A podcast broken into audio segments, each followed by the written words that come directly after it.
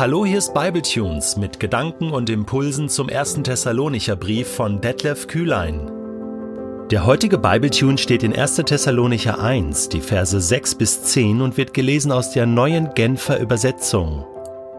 Und ihr habt das Evangelium auch wirklich angenommen, obwohl ihr schweren Anfeindungen ausgesetzt wart, und habt diese mit einer Freude ertragen, wie nur der Heilige Geist sie schenken kann. Damit seid ihr unserem Beispiel und dem Beispiel des Herrn gefolgt und seid selbst zu einem Vorbild für alle Gläubigen in den Provinzen Mazedonien und Achaia geworden. Ja, von eurer Gemeinde aus hat sich die Botschaft des Herrn in ganz Mazedonien und Achaia verbreitet. Und nicht nur dort. Es gibt inzwischen kaum noch einen Ort, wo man nicht von eurem Glauben an Gott gehört hätte. Wir brauchen gar nichts mehr darüber zu sagen. Überall redet man davon, was für eine Wirkung unser Besuch bei euch gehabt hat. Die Leute erzählen, wie ihr euch von den Götzen abgewandt und dem lebendigen und wahren Gott zugewandt habt, um ihm zu dienen und auf seinen Sohn zu warten, der vom Himmel zurückkommen wird, auf Jesus, den er von den Toten auferweckt hat und der uns vor dem kommenden Gericht rettet. Wie muss man sich die christliche Gemeinde, die da in Thessalonich entstanden ist, eigentlich vorstellen? Nun, es war eigentlich keine christliche Gemeinde, sondern es war eine Gemeinschaft bestehend aus Juden, die an den Messias glaubten, und Heiden, die an den Messias glaubten. Also quasi eine jüdisch-christliche Gemeinschaft. Und das war ganz typisch für die ersten Jahrhunderte. Paulus hat ja sozusagen missioniert auf dem europäischen Kontinent und überall kamen Juden zum Glauben an den Messias und auch Nichtjuden. Und herrlich, oder? Die ersten Gemeinschaften waren so eine bunte Mischung aus Juden und Nichtjuden. Gemeinsam sind sie das Volk Gottes, gemeinsam glauben sie an Jesus. Aber sie haben natürlich auch Anfeindungen erlebt.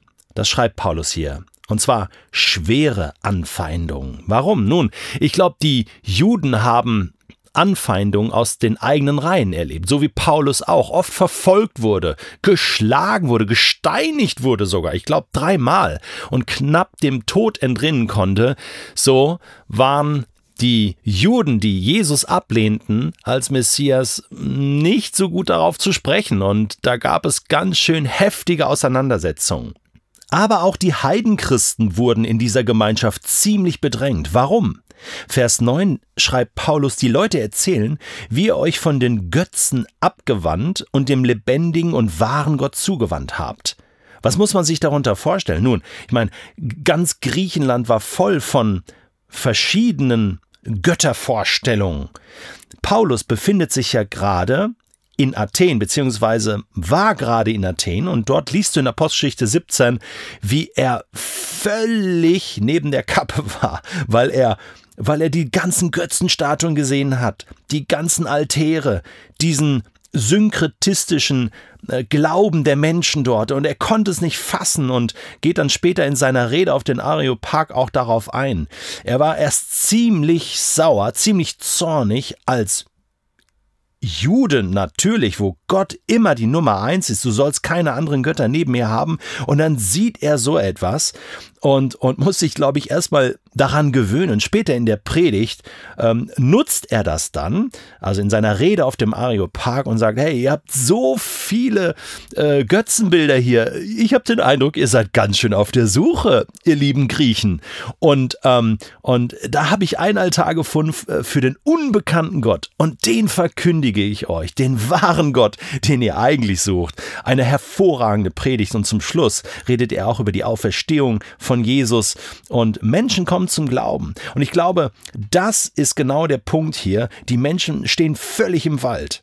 Sie suchen Gott, aber sie können ihn gar nicht finden. Und Paulus bringt ihnen jetzt diese gute Botschaft und er sagt, hey, ihr Thessalonicher, ihr habt jetzt den wahren Gott gefunden und ihr kennt Jesus jetzt und jetzt behaltet ihr diese Botschaft nicht für euch, sondern ihr verändert euer Leben, ihr investiert euch in Liebe, ihr habt eine feste Hoffnung und die macht sich breit im, in der ganzen Stadt in einem ganzen Land, im ganzen Kanton oder, oder Bundesland könnte man sagen, Mazedonien, Achaia, hört man von eurem Glauben. Und das bringt den Feind und die Feinde dazu, hier Widerstand zu leisten.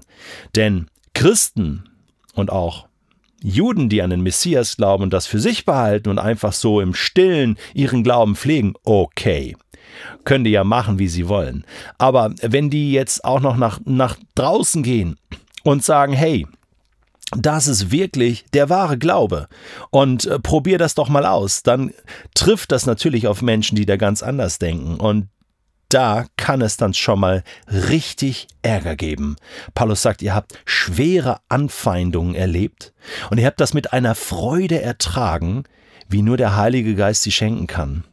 Da werde ich erinnert an äh, Jakobus, äh, der im ersten Kapitel schreibt, ähm, freut euch von ganzem Herzen, macht Freudensprünge, wenn ihr Anfechtungen und Prüfungen eures Glaubens erlebt, denn ihr wisst, dass diese Prüfungen Glaube bewirkt und Standhaftigkeit. Das ist das, was Paulus hier auch meint.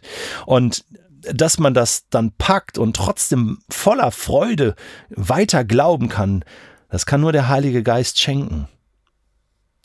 Ich finde das eine hoffnungsvolle Botschaft für dich, wenn du im Moment schwere Anfeindungen erlebst, weil du an Jesus glaubst, dann kann der Heilige Geist dir trotz allem Freude schenken, trotz allem einen Frieden schenken, Glaube schenken, der standhaft bleibt.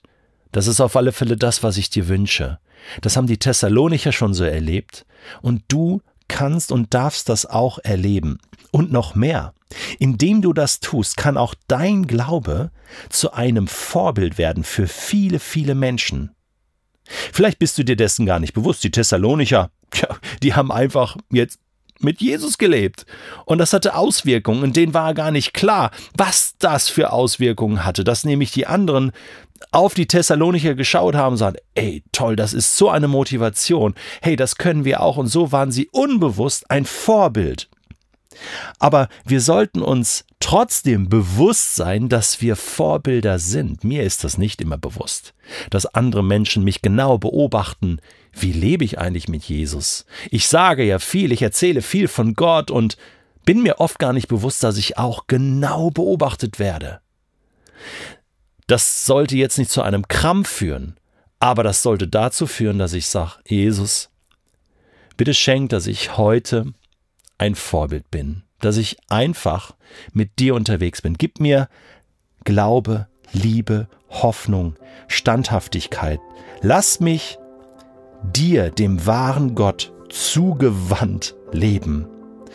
Lass mich eine Botschaft, eine sichtbare Botschaft sein. Menschen um mich herum lesen vielleicht gar nicht in der Bibel. Menschen um dich herum lesen nicht in der Bibel wissen gar nichts von diesem Evangelium.